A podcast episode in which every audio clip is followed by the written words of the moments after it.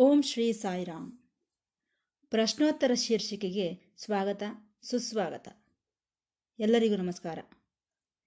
ಪ್ರತಿ ಶನಿವಾರದಂದು ಪ್ರಸಾರವಾಗುವ ಪ್ರಶ್ನೋತ್ತರ ಶೀರ್ಷಿಕೆಯಲ್ಲಿ ಪ್ರೊಫೆಸರ್ ಅನಿಲ್ ಕುಮಾರ್ ಕಾಮರಾಜರವರು ಭಕ್ತರಿಂದ ಬಂದಂತಹ ಪ್ರಶ್ನೆಗಳಿಗೆ ಭಗವಾನ್ ಶ್ರೀ ಸತ್ಯಸಾಯಿ ಬಾಬಾರವರ ದಿವ್ಯ ಉಪನ್ಯಾಸಗಳನ್ನು ಆಧಾರವಾಗಿಟ್ಟುಕೊಂಡು ಉತ್ತರಗಳನ್ನು ನೀಡುತ್ತಿದ್ದಾರೆ. ನಾವೆಲ್ಲರೂ ಈ ಪ್ರಶ್ನೋತ್ತರ ಶೀರ್ಷಿಕೆಯ ಕಾರ್ಯಕ್ರಮವನ್ನು ಕೇಳಿ ಆನಂದಿಸಿ ಭಗವಾನ್ ಬಾಬಾರವರ ದಿವ್ಯ ಅನುಗ್ರಹಕ್ಕೆ ಪಾತ್ರರಾಗೋಣ. ನಮ್ಮ ಸತ್ಯಸಾಯಿ ವಿದ್ಯಾಸಂಸ್ಥೆಗಳಲ್ಲಿ ಎಜುಕೇರ್ ಎಂಬುದನ್ನು ನಮೂದಿಸಲಾಗಿದೆ. ಈ ಎಜುಕೇರ್ ಬಗ್ಗೆ ಅನೇಕ ಮಂದಿ ಕೃಷಿ ಮಾಡಿದ್ದಾರೆ, ಪ್ರವಚನಗಳನ್ನು ನೀಡಿದ್ದಾರೆ, ರಚನೆಗಳನ್ನು ಸಹ ಮಾಡಿದ್ದಾರೆ. ಭಗವಾನ್ ಬಾಬಾರವರು ಸಹ ಈ ಎಜುಕೇರ್ ಬಗ್ಗೆ ಪ್ರವಚನಗಳನ್ನು ನೀಡಿದ್ದಾರೆ. ಈ ಎಜುಕೇರನ್ನು ನಾವು ಪ್ರಜ್ಞಾನ ಎಂದು ಕರೆದುಕೊಂಡರೆ ತಪ್ಪಿಲ್ಲವೇನೋ ಎನ್ನಿಸುತ್ತದೆ. ನಮಗೆ ಎಜುಕೇಷನ್ ಬಗ್ಗೆ ಗೊತ್ತಿದೆ. ಅದು ಜ್ಞಾನ. ಸರಿ, ಈ ಎಜುಕೇರ್ ಅನ್ನು ಏನೆಂದು ಕರೆಯಬೇಕು? ಪ್ರಜ್ಞಾನ ಎನ್ನಬೇಕು. ಇದು ನನ್ನ ಊಹೆ. ಹಿರಿಯರು ತಿಳಿದಂತಹವರು ಇದನ್ನು ಅಲ್ಲವೆಂದು ಹೇಳಬಹುದು. ಎಜುಕೇಷನ್ ಜ್ಞಾನವಾದರೆ ಎಜುಕೇರ್ ಪ್ರಜ್ಞಾನವಾಗುತ್ತದೆ. ಇವೆರಡಕ್ಕೂ ಇರುವಂತಹ ವ್ಯತ್ಯಾಸವೇನು ಎಂಬುದೇ ಇವತ್ತಿನ ಪ್ರಶ್ನೆ. ಇದಕ್ಕೆ ಸಂಬಂಧಿಸಿದಂತಹ ಸಮಾಚಾರವನ್ನು ನಿಮಗೆ ನೀಡುತ್ತೇನೆ. ಈ ಎಜುಕೇಷನ್ ವಿದ್ಯೆ ಎಂಬುದು ನಮಗೆ ಜ್ಞಾನವನ್ನು ನೀಡುತ್ತದೆ, ಸಮಾಚಾರವನ್ನು ನೀಡುತ್ತದೆ. ಅನೇಕ ಅನೇಕ ವಿಚಾರಗಳನ್ನು ನಾವು ಗ್ರಹಿಸಲ್ಪಡುತ್ತೇವೆ, ಅರ್ಥ ಮಾಡಿಕೊಳ್ಳುತ್ತೇವೆ. ಆದರೆ ಎಜುಕೇರ್ ಅಂತಹುದಲ್ಲ. ಏಕೆಂದರೆ ಅದು ತಿಳಿದುಕೊಂಡು, ಆ ತಿಳಿದುಕೊಂಡದ್ದರ ಪ್ರಕಾರ ಜೀವಿಸಬೇಕು ಎನ್ನುತ್ತದೆ ಈ ಎಜುಕೇರ್. ಕೇವಲ ತಿಳಿದುಕೊಂಡರೆ ಮಾತ್ರ ಸಾಲದು. ಆ ತಿಳಿದುಕೊಂಡದ್ದನ್ನು ನಿನ್ನ ಅನುಭವಕ್ಕೆ ಬರಬೇಕು. ಉದಾಹರಣೆಗೆ, ಪ್ರೇಮದ ಬಗ್ಗೆ ಪ್ರವಚನಗಳಿರಬಹುದು, ಗ್ರಂಥಗಳಿರಬಹುದು, ಅದೆಲ್ಲ ನಾಲೆಡ್ಜ್ ಜ್ಞಾನ ಎಜುಕೇಷನ್ ಆದರೆ ಅದು ಪ್ರಜ್ಞಾನವಲ್ಲ ಎಜುಕೇರ್ ಅಲ್ಲ. ನೀನು ಪ್ರೀತಿಸಿದರೆ ಮಾತ್ರವೇ ನಿನಗೆ ಈ ಪ್ರೀತಿಯ ಬಗ್ಗೆ ಅರ್ಥವಾಗುತ್ತದೆ. ಇಲ್ಲದೆ ಹೋದರೆ ಇಲ್ಲ. ಕೇವಲ ಈ ಎಜುಕೇಷನ್ನಿಂದ ನಮ್ಮ ತಲೆ ಬಹಳ ಚೆನ್ನಾಗಿ ಎಷ್ಟೋ ವಿಚಾರಗಳನ್ನು ಸಂಗ್ರಹಿಸುತ್ತದೆ. ಆ ತಲೆಯೆಲ್ಲ ಒಂದು ಕಂಪ್ಯೂಟರ್ ಆಗಿ ಬದಲಾಗಿ ಬಿಡುತ್ತದೆ. ಜ್ಞಾನಕ್ಕೆ ಕೇಂದ್ರವಾಗಿರುತ್ತದೆ. ಆದ್ದರಿಂದ ನಮಗಿರುವಂತಹ ಈ ವ್ಯಕ್ತಿತ್ವ ಪರ್ಸನಾಲಿಟಿ ಎಲ್ಲ ನಾವು ತಲೆಯೊಳಗೆ ತುಂಬಿಸಿಕೊಂಡಂತಹ ಜ್ಞಾನ. ಆ ಜ್ಞಾನ ಸಂಪತ್ತಿನಿಂದಾಗಿ ಏರ್ಪಟ್ಟಿರುವಂಥದ್ದು ಮಾತ್ರವೇ. ಆದರೆ ಈ ಎಜುಕೇರ್, ಪ್ರಜ್ಞಾನ ಎಂಬುದು ತಲೆಗೆ ಸಂಬಂಧಿಸಿದಂತಹುದಲ್ಲ, ಹೃದಯಕ್ಕೆ ಸಂಬಂಧಿಸಿದ್ದು. ಆದರೆ ದುರಾದೃಷ್ಟವಶಾತ್ ಈ ತಲೆಯನ್ನೇ ಮುಖ್ಯವೆಂದು ಭಾವಿಸಿ ಹೃದಯವನ್ನು ಯಾವತ್ತೂ ಮರೆತು ಹೋಗಿದ್ದೇವೆ ಈ ಹೃದಯವೇ ಈ ಪ್ರಜ್ಞಾನವನ್ನು ನೀಡುತ್ತದೆ. ಪ್ರಜ್ಞಾನಕ್ಕೆ ಕೇಂದ್ರವದು. ತಿಳಿದುಕೊಂಡರೆ ಸಾಕು ಎಂಬುದು ಎಜುಕೇಷನ್. ಜ್ಞಾನವಾದರೆ ನಿನ್ನೊಳಗೆ ಪರಿಣಾಮ, ಟ್ರಾನ್ಸ್ಫಾರ್ಮೇಷನ್ ಬರಬೇಕೆಂದು ಹೇಳುವುದು ಪ್ರಜ್ಞಾನವಾಗಿದೆ. ಎಜುಕೇಷನ್ ಎಂಬುದು ಇನ್ಫಾರ್ಮೇಷನ್ ನೀಡಿದರೆ ಈ ಎಜುಕೇರ್ ಎಂಬುದು ಟ್ರಾನ್ಸ್ಫಾರ್ಮೇಷನ್ ನೀಡುತ್ತಿದೆ. ಈ ಎಜುಕೇಷನ್ ವಿದ್ಯೆಯನ್ನು ನಾವು ಶಾಲೆಗೆ ಹೋಗಿ, ಕಾಲೇಜಿಗೆ ಹೋಗಿ, ಯೂನಿವರ್ಸಿಟಿಗೆ ಹೋಗಿ ಹತ್ತು ಮಂದಿಯೊಂದಿಗೆ ಈ ಜ್ಞಾನವನ್ನು ತಂದುಕೊಡುತ್ತಿದ್ದೇವೆ. ಆದರೆ ಎಜುಕೇರ್ ಪ್ರಜ್ಞಾನ ಹಾಗಲ್ಲ. ಪ್ರತಿ ವ್ಯಕ್ತಿಯೂ ಸಹ ಕೃಷಿ ಮಾಡಿ ಅದನ್ನು ಪಡೆಯಬೇಕು. ಇಲ್ಲಿ ಎಜುಕೇರ್ ಪ್ರಜ್ಞಾನದ ಬಗೆಗಿನ ಕೆಲವು ವೇದಾಂತ ವಿಚಾರಗಳನ್ನು ನಿಮ್ಮ ಮುಂದಿಡುತ್ತೇನೆ ಈ ಎಜುಕೇರ್ ಎಂಬುದು ನಮ್ಮೊಳಗೆ ವೈರಾಗ್ಯವನ್ನುಂಟು ಮಾಡುತ್ತದೆ. ಏನು ವೈರಾಗ್ಯವೆಂದರೆ ಕೋರಿಕೆಗಳಿಂದ ಪ್ರಯೋಜನವಿಲ್ಲ ಎಂದು ಗೊತ್ತಾಗುತ್ತದೆ. ಈ ವೈರಾಗ್ಯದಿಂದ ನಮ್ಮ ಚೈತನ್ಯ ಮರಳಿ ತನ್ನ ಸ್ವಸ್ಥಾನಕ್ಕೆ ಸೇರುತ್ತದೆ, ತನ್ನ ಆತ್ಮಸ್ಥಾನಕ್ಕೆ ಸೇರುತ್ತದೆ. ಆನಂದ ಎಂಬುದು ಇಂದ್ರಿಯಗಳ ಮೂಲಕ ಲಭಿಸುವಂಥದ್ದಲ್ಲ ಎಂಬುದು ಈ ವೈರಾಗ್ಯದ ಮೂಲಕ ತಿಳಿದು ಹೋಗುತ್ತದೆ. ಈ ಪ್ರಾಪಂಚಿಕ ಸಂಬಂಧವೆಲ್ಲ ಅನಿತ್ಯ. ನಾವು ಪಡೆಯುವಂಥದ್ದೆಲ್ಲ ದುಃಖಕ್ಕೆ ಮೂಲ. ಇವೆಲ್ಲ ನಾವು ಬಾಹ್ಯವಾಗಿ ಸಂಪಾದಿಸಿ ಪಡೆಯುವಂತಹ ಸುಖಗಳು. ಇದು ನಿಷ್ಪ್ರಯೋಜನ ಎಂಬುದನ್ನು ಈ ವೈರಾಗ್ಯ ತಿಳಿಸಿಕೊಡುತ್ತದೆ. ಆದ್ದರಿಂದ ನಮ್ಮ ಶಕ್ತಿ ಎಲ್ಲ ಕಡೆಗೂ ಪ್ರಸರಿಸುತ್ತಿದೆ. ಆಸ್ತಿಪಾಸ್ತಿಗಳ ಮೇಲೆ, ಪದವಿಗಳ ಮೇಲೆ, ವಿದ್ಯೆಗಳ ಮೇಲೆ, ಬಂಧಗಳ ಮೇಲೆ, ಬಂಧುವರ್ಗದ ಮೇಲೆ, ಸಮಾಜದ ಮೇಲೆ, ಎಲ್ಲ ಕ್ಷೇತ್ರಗಳಲ್ಲೂ ಸಹ ನಮ್ಮ ಶಕ್ತಿ ಸಂಪೂರ್ಣವಾಗಿ ವಿಸ್ತೃತವಾಗಿ ಬಿಟ್ಟಿದೆ ಹಾಗಾಗಿ ನಾವು ವಿಸ್ತೃತಗೊಳಿಸುವುದಲ್ಲ, ಆ ಶಕ್ತಿಯನ್ನೆಲ್ಲ ಕ್ರೋಢೀಕರಿಸಲ್ಪಡಬೇಕು ಆ ಶಕ್ತಿಯೆಲ್ಲ ಸೆಂಟರ್ಗೆ ಬಂದು ಸೇರಬೇಕು. ಆಗಲೇ ನಿನ್ನೊಳಗೆ ಪ್ರಜ್ಞಾನ ಜ್ಯೋತಿ ಬೆಳಗುವ ಅವಕಾಶವಿದೆ. ಪ್ರಜ್ಞಾನ ಜ್ಯೋತಿ ನಿನ್ನ ಅನುಭವಕ್ಕೆ ಬರುವ ಅವಕಾಶವಿದೆ. ಅದರಲ್ಲೂ ಈ ಜ್ಞಾನವನ್ನು ನೀನು ಬೇರೆಯವರಿಂದ ಪಡೆಯುತ್ತಿದ್ದೀಯ? ಆದರೆ ಪ್ರಜ್ಞಾನ ಎಂಬುದನ್ನು ನಿನ್ನಷ್ಟಕ್ಕೆ ನೀನೇ ಅನುಭವದ ಮೂಲಕ ಪಡೆಯುವಂತಹ ವಿಚಾರ.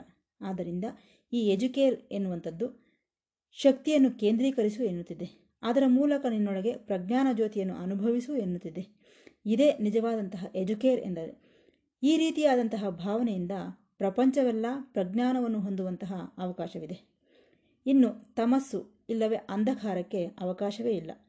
ಎಲ್ಲ ತೇಜಸ್ಸಿನ ಕಡೆಗೆ, ಪ್ರಕಾಶದ ಕಡೆಗೆ ಪ್ರಯಾಣಿಸುವುದೇ ಅಲ್ಲದೆ ನಮ್ಮ ಹೃದಯದಲ್ಲಿರುವ ಅಂತರ್ಜ್ಯೋತಿ ಜ್ಞಾನ ಪ್ರಕಾಶವನ್ನು ಸಹ ನಾವು ಅನುಭವಿಸಲ್ಪಡುತ್ತೇವೆ. ನಿಜ ಹೇಳಬೇಕೆಂದರೆ ಈ ವಿದ್ಯೆ ಎಂಬುದು ನಮಗೆ ಕೋರಿಕೆಗಳು ಇಲ್ಲದಂತೆ ಮಾಡಬೇಕು. ಹಾಗೆ ಮಾಡುತ್ತಿದೆಯೇ? ಇಲ್ಲ. ಇನ್ನೂ ಹೆಚ್ಚಿಸುತ್ತಿದೆ. ನಮಗೆ ರಿಲ್ಯಾಕ್ಸ್, ಹಾಯಾಗಿ, ನೆಮ್ಮದಿಯಾಗಿ, ವಿರಾಮವಾಗಿ, ವಿಶ್ರಾಂತಿಯಾಗಿ ಇದನ್ನು ಉಪರತಿ ಎನ್ನುತ್ತಾರೆ ವೇದಾಂತದಲ್ಲಿ. ಅದು ನಮಗೆ ಬಹಳ ದೂರವಾಗಿ ಬಿಟ್ಟಿದೆ ಈ ಉಪರತಿ, ಹಾಯಾಗಿ, ವಿರಾಮವಾಗಿ ಅನುಭವಪೂರ್ವಕವಾಗಿ ನಾವಿದ್ದಾಗ ಏನಾಗುತ್ತದೆ? ನಿಜವಾದಂತಹ ವೈರಾಗ್ಯ ನಮ್ಮೊಳಗೆ ಉಂಟಾಗುವುದಕ್ಕೆ ಅವಕಾಶವಿರುತ್ತದೆ. ಆದ್ದರಿಂದ ಈ ಪ್ರಜ್ಞಾನ ಎಂಬುದು ನಿನ್ನೊಳಗೆ ವೈರಾಗ್ಯವನ್ನು ಉಂಟು ಮಾಡುತ್ತದೆ ಈ ವೈರಾಗ್ಯ ಎಂಬುದು ಪ್ರಾಪಂಚಿಕ ತತ್ವ, ಪ್ರಾಪಂಚಿಕವಾದ ತಾತ್ಕಾಲಿಕ ಸಂತೋಷಗಳು, ತಾತ್ಕಾಲಿಕ ಪ್ರಯೋಜನಗಳು ಇವೇನೂ ಅಲ್ಲ ಎಂದು ಗ್ರಹಿಸುವಂತೆ ಮಾಡುತ್ತದೆ ನಿಜವಾದಂತಹ ವೈರಾಗ್ಯ. ಆ ವೈರಾಗ್ಯದಲ್ಲಿ ಇಂದ್ರಿಯಗಳ ಬಲಹೀನತೆ ನಮಗೆ ಸ್ಪಷ್ಟವಾಗಿ ಅರ್ಥವಾಗುತ್ತದೆ. ಪ್ರಪಂಚವೆಲ್ಲ ಕ್ಷಣಿಕ ಮಾಯೆ ಎಂಬ ಸತ್ಯವನ್ನು ಸಹ ಈ ವೈರಾಗ್ಯದ ಮೂಲಕ ನಾವು ಗ್ರಹಿಸಲ್ಪಡುತ್ತೇವೆ. ಆದ್ದರಿಂದ ಈ ಪ್ರಜ್ಞಾನ ತತ್ವದಲ್ಲಿ ಶಕ್ತಿಯೆಲ್ಲ ಕೇಂದ್ರೀಕರಿಸಲ್ಪಡುತ್ತಿದೆ. ಆ ಕೇಂದ್ರೀಕರಿಸಲ್ಪಟ್ಟಂತಹ ಶಕ್ತಿಯೆಲ್ಲ ಅಂತರ್ಜ್ಯೋತಿಯನ್ನು ಅನುಭವಿಸದಂತೆ ಮಾಡುತ್ತದೆ. ಇದೇ ನಿಜವಾದಂತಹ ಪ್ರಜ್ಞಾನ, ಎಜುಕೇರ್. ಇದರ ಸ್ಥಿತಿ ಯಾವುದು? ಉಪರತಿ ಕಂಪ್ಲೀಟ್ ಆಗಿ ವಿರಾಮದಿಂದ ಇರುವುದಕ್ಕೆ ಈ ಎಜುಕೇರ್ ಮೂಲಕ ನಮಗೆ ಸಾಧ್ಯವಾಗುತ್ತದೆ. ಒಂದು ವೇಳೆ ನಮಗೆ ಈ ಪ್ರಜ್ಞಾನ ಇಲ್ಲದೆ ಹೋದರೆ, ಏನೂ ಇಲ್ಲದೆ ಕೇವಲ ಜ್ಞಾನವನ್ನು, ಸಮಾಚಾರವನ್ನು ಮಾತ್ರ ನೀನು ಹೊಂದಿದ್ದೇ ಆದರೆ, ನೀನು ನಿನ್ನ ಅಂತರಂಗದೊಳಗಿರುವ ಪ್ರಜ್ಞಾನ ಜ್ಯೋತಿಯನ್ನು ಗುರುತಿಸಲಾರೆ, ಅನುಭವಿಸಲಾರೆ. ನಾನೇನು ಜ್ಞಾನದ ಮೂಲಕ ವೈರಾಗ್ಯವನ್ನು ಸಂಪಾದಿಸಿದೆನು ಎಂದುಕೊಂಡರೆ ಅದು ಸುಳ್ಳು. ಅಂತರ್ಜ್ಯೋತಿ, ಪ್ರಜ್ಞಾನ, ಅದು ಬೆಳಗಬೇಕು. ಅದನ್ನು ನೀನು ಗುರುತಿಸಬೇಕು. ಅದರ ಮೂಲಕ ವೈರಾಗ್ಯ ಉಂಟಾದರೆ, ಅದನ್ನೇನೋ ಸ್ವಲ್ಪ ವಾಸ್ತವ ಎನ್ನಬಹುದು. ಈ ಪ್ರಜ್ಞಾನ ಸಂಪತ್ತು ಇಲ್ಲದೆ ಕೇವಲ ಸಮಾಚಾರ, ಎಲ್ಲಿಂದಲೋ ಸಾಲ ತೆಗೆದುಕೊಂಡು ಬಂದಂತಹ ಸಮಾಚಾರ, ಅದು ನಿಷ್ಪ್ರಯೋಜನ ಎಂದು ನಿಮಗೆ ತಿಳಿಯಪಡಿಸುತ್ತಿದ್ದೇನೆ. ಆದ್ದರಿಂದ ವೈರಾಗ್ಯದಿಂದ ಹಬ್ಬುವಂತಹ, ವೈರಾಗ್ಯವನ್ನು ನೀಡುವಂಥದ್ದೇ ಈ ಎಜುಕೇರ್ ಪ್ರಜ್ಞಾನ. ಇದರಲ್ಲಿನ ವಿಶೇಷತೆ ಏನೆಂದರೆ ಕೆಲವರೇನೋ ತಿಳಿಯದೇ ಇದ್ದರೂ ಕೂಡ ತಿಳಿದಿದೆ ಎಂದುಕೊಳ್ಳುತ್ತಾರೆ ಪಾಪ. ಅಂದರೆ, ತಮ್ಮನ್ನು ತಾವೇ ಮೋಸಗೊಳಿಸಿಕೊಳ್ಳುತ್ತಿದ್ದಾರೆ. ತಿಳಿದಿದೆ ಎಂದರೆ ಏನು? ಅನುಭವದ ಮೂಲಕ ತಿಳಿದುಕೊಂಡದ್ದೇ ತಿಳಿದಿರುವುದು. ಅಷ್ಟೇ ವಿನಃ ವಿಚಾರ, ಸಮಾಚಾರ, ಪುಸ್ತಕಗಳಿಂದಲ್ಲ. ಅನುಭವದ ಮೂಲಕ ತಿಳಿದುಕೊಂಡದ್ದೇ ತಿಳಿದಿರುವುದು. ದಯವಿಟ್ಟು ಗಮನಿಸಿ. ಅನುಭವಪೂರ್ವಕವಾಗಿ ಇಲ್ಲದೆ ಹೋದರೆ ಅದು ತಿಳಿದಂತೆ ಅಲ್ಲ. ಸಮಾಚಾರವನ್ನು ಸಂಗ್ರಹಿಸಿದ್ದೀಯಾ ಅಷ್ಟೆ. ಅನುಭವವನ್ನು ಹೊಂದಿದರೇನೆ ನನಗೆ ಗೊತ್ತು ಎಂದು ಹೇಳು. ಇದು ಇಲ್ಲಿನ ಪ್ರಮುಖ ವಿಚಾರ. ಏಕೆ ಎನ್ನುತ್ತೀರೇನೋ? ನೀನು ಪದೇ ಪದೇ ಈ ಮಂತ್ರಗಳನ್ನು, ಪುಸ್ತಕಗಳನ್ನು ಓದುತ್ತಿರಬಹುದು. ಆದರೆ ಈ ಪ್ರಜ್ಞಾನ ವಿಧಿಯಲ್ಲ ಅದು ಪುನರಾವರ್ತನೆ ರಿಪಿಟೇಷನ್ ಅಲ್ಲ. ಹೇಳಿದ್ದೇ ಹೇಳುವುದು, ನಡೆದದ್ದೇ ನಡೆಯುವುದಲ್ಲ. ನಾವು ಸಾಮಾನ್ಯವಾಗಿ ವಿದ್ಯೆಯಲ್ಲಿ ಏನನ್ನು ಗಮನಿಸುತ್ತೇವೆ? ಒಂದು ರೀತಿ ಯಾಂತ್ರಿಕವಾಗಿ ವಿಚಾರವನ್ನು ಗ್ರಹಿಸುತ್ತಿರುತ್ತೇವೆ. ಅಂತಹ ಸಂದರ್ಭದಲ್ಲಿ ನಮ್ಮೊಳಗೆ ಈ ವಿಶ್ರಾಂತಿ ಸ್ಥಿತಿ, ಉಪರತಿ ಎಂಬುದು ಉಂಟಾಗುವುದಕ್ಕೆ ಅವಕಾಶವಿಲ್ಲ. ಇಷ್ಟಕ್ಕೂ ಉಪರತಿ ಎಂದರೆ ಏನೆಂದು ತಿಳಿದುಕೊಂಡಿದ್ದೀರಿ? ಗಂಭೀರವಾದಂತಹ, ಅಂತರ್ಗತವಾದಂತಹ ನಿಶ್ಶಬ್ದ ಸ್ಥಿತಿ, ಅಂತರಂಗದಲ್ಲಿರುವಂತಹ ಶಾಂತಿ ಸ್ಥಿತಿ. ಆದ್ದರಿಂದ ಈ ಶಾಂತಿ, ನಿಶ್ಶಬ್ದತೆ ಇವೆರಡೂ ಸೇರಿ ಪ್ರಶಾಂತತೆಯನ್ನು ನೀಡುತ್ತದೆ ನಿನಗೆ. ಇದೇ ಅಸಾಮಾನ್ಯವಾದಂತಹ ಸ್ಥಿತಿ ಎಂದು ನಾವು ಗುರುತಿಸಬೇಕು. ಇದೇ ನಿಜವಾದಂತಹ ರಿಲ್ಯಾಕ್ಸೇಷನ್, ಉಪರತಿ. ಅದರೊಳಗೆ ನಾವು ಅನುಭವಿಸುವ ಪ್ರಶಾಂತವಾದ, ನಿಶ್ಶಬ್ದ ಸ್ಥಿತಿ. ಈ ಪ್ರಶಾಂತವಾದ, ನಿಶ್ಶಬ್ದ ಸ್ಥಿತಿಯಲ್ಲಿ ಏನೂ ನಡೆಯುವುದಿಲ್ಲ. ಏನಾದರೂ ನಡೆಯುತ್ತಿದ್ದರೆ ಅದು ಅಡಚಣೆಯೇ. ನನಗೆ ಈ ಕನಸು ಬಂದಿದೆ. ನನಗೆ ಈ ನಿದರ್ಶನವಾಗಿದೆ. ನನಗೆ ಈ ರೀತಿ ಅನಿಸಿದೆ. ನನಗೆ ಈ ರೀತಿ ಕೇಳಿಸಿತು. ಇವೆಲ್ಲವೂ ಸಹ ನಿಜವಾದಂತಹ ಅಂತರಂಗದಲ್ಲಿರುವ ಆ ಉಪರತಿಗೆ, ಆ ವಿಶ್ರಾಂತ ನಿಶಬ್ದ ಸ್ಥಿತಿಗೆ ಇವೆಲ್ಲವೂ ಕೂಡ ಅಡಚಣೆಗಳೇ. ನಡೆಯುವಂತಹಗಳು ಉಂಟಾಗುವಂಥಗಳು ಇವುಗಳೇನೂ ಇರುವುದಿಲ್ಲ. ದಯವಿಟ್ಟು ಗಮನಿಸಿ. ನಿಜವಾದ ಉಪರತಿ ಗಂಭೀರವಾದಂತಹ ಪ್ರಶಾಂತ ಸ್ಥಿತಿ, ನಿಶ್ಶಬ್ದ ಸ್ಥಿತಿ. ಇದರೊಳಗೆ ಕನಸುಗಳಾಗಲಿ, ದರ್ಶನಗಳಾಗಲಿ, ಅಡಚಣೆಗಳಾಗಲಿ ಏನೂ ಇರುವುದಿಲ್ಲ. ಕೇವಲ ಅಸ್ತಿತ್ವ ಮಾತ್ರವೇ ಇರುತ್ತದೆ. ಆ ಅಸ್ತಿತ್ವದಲ್ಲಿ ತಿಳಿದುಕೊಳ್ಳುವವನೂ ಇಲ್ಲ, ತಿಳಿಯಲ್ಪಡುವಂಥದ್ದೂ ಇಲ್ಲ. ಅನುಭವವೂ ಇಲ್ಲ, ಅನುಭವಿಸುವವನೂ ಇಲ್ಲ. ಅದು ಕೇವಲ ಪ್ರಶಾಂತ, ಗಂಭೀರವಾದಂತಹ ನಿಶ್ಶಬ್ದ ಸ್ಥಿತಿ. ಅದೇ ನಿಜವಾದಂತಹ ಅಸ್ತಿತ್ವ. ಆದ್ದರಿಂದ ನಾವು ಈ ಸ್ಥಿತಿಯನ್ನು ಹೊಂದಬೇಕಾದರೆ ನಮಗೆ ಎಜುಕೇರ್, ಪ್ರಜ್ಞಾನ ಬಹಳ ಮುಖ್ಯ ಎಂಬ ವಿಚಾರವನ್ನು ಗುರುತಿಸಬೇಕು. ಕೆಲವರು ಹೇಳುತ್ತಾರೆ, ನಾವು ಈ ವಿರಾಮ ಸ್ಥಿತಿ ನಿಶಬ್ದ ಸ್ಥಿತಿ, ಸ್ಥಿತಿಯನ್ನು ತಂದುಕೊಳ್ಳಬಹುದಲ್ಲವೇ ಎನ್ನುತ್ತಾರೆ. ನೀನು ತಂದುಕೊಳ್ಳುವುದು ಕೃತಕವಾದದ್ದು. ಔಷಧಿಗಳ ಮೂಲಕವೋ ಇಲ್ಲವೇ ಈ ವಿಸ್ಕಿ, ರಮ್ಮು ಇಂತಹವುಗಳನ್ನು ಕುಡಿದು ತಂದುಕೊಳ್ಳುವಂತಹ ವಿರಾಮವೋ ಇಲ್ಲವೇ ನಿಶಬ್ದವೋ ಇವೆಲ್ಲವೂ ಕೂಡ ಹುಚ್ಚುತನ, ಮೂರ್ಖತ್ವ. ಆದ್ದರಿಂದ ಈ ವಿಶ್ರಾಂತಿ ಸ್ಥಿತಿ ಉಪರತಿ ಎಂಬುದು ಯಾವುದರ ಮೂಲಕವೋ ಉಂಟಾಗುವಂಥದ್ದಲ್ಲ. ಒತ್ತಡದಿಂದಾಗಿ ಉಂಟಾಗುವಂಥದ್ದಲ್ಲ. ಇದನ್ನು ದಯವಿಟ್ಟು ಗಮನಿಸಿ. ಇಲ್ಲಿ ಕೆಲವೊಂದು ಅಂಶಗಳನ್ನು ನಿಮಗೆ ತಿಳಿಯಪಡಿಸಬೇಕು. ನಮ್ಮ ಜೀವನವೆಲ್ಲ ಒಬ್ಬ ಬುದ್ಧನಂತೆ, ಒಬ್ಬ ಯೇಸು ಕ್ರಿಸ್ತನಂತೆ ಇರಬೇಕು ಎಂದುಕೊಳ್ಳುವುದು ಮೊದಲು ಹೋಗಬೇಕು.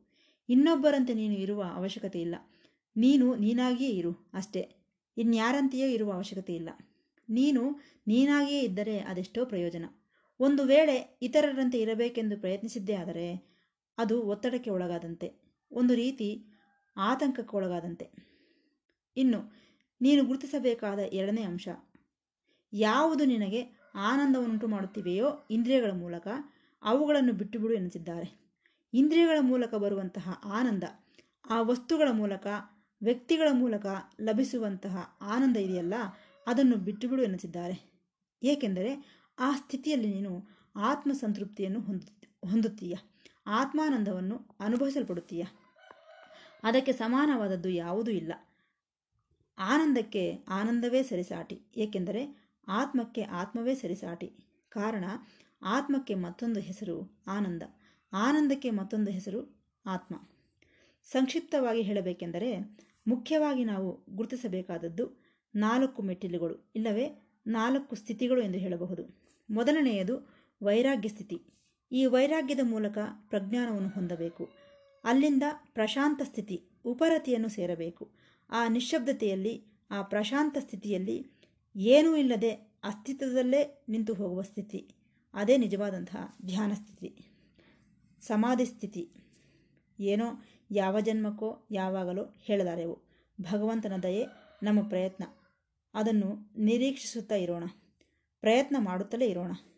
ಅದು ಇದೆ ಎಂದು ತಿಳಿದರೆ ಮಾತ್ರವೇ ಪ್ರಯತ್ನ ಮಾಡುತ್ತೇವೆ. ಅಷ್ಟೇ ವಿನಃ, ನಾನು ಮಾಡಿದ್ದೇ ಸಾಕು, ಇದನ್ನು ಮೀರಿ ಇನ್ನೇನು ಇಲ್ಲ ಎಂದುಕೊಂಡರೆ ನಮ್ಮೊಳಗೆ ಆಧ್ಯಾತ್ಮಿಕ ಬೆಳವಣಿಗೆ ಅಸಂಭವ.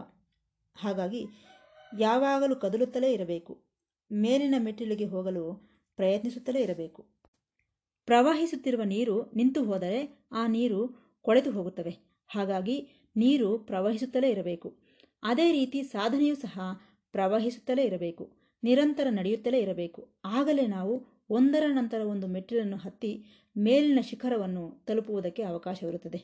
ಆತ್ಮಸ್ಥಿತಿಯನ್ನು ಸೇರಿಕೊಳ್ಳುವುದಕ್ಕೆ ಅವಕಾಶವಿರುತ್ತದೆ ಎಂದು ತಮ್ಮಲ್ಲಿ ವಿನಂತಿಸುತ್ತಾ ಮುಕ್ತಾಯಗೊಳಿಸುತ್ತಿದ್ದೇನೆ. ಮತ್ತೆ ಭೇಟಿಯಾಗೋಣ. ಸಾಯಿರಾಮ್.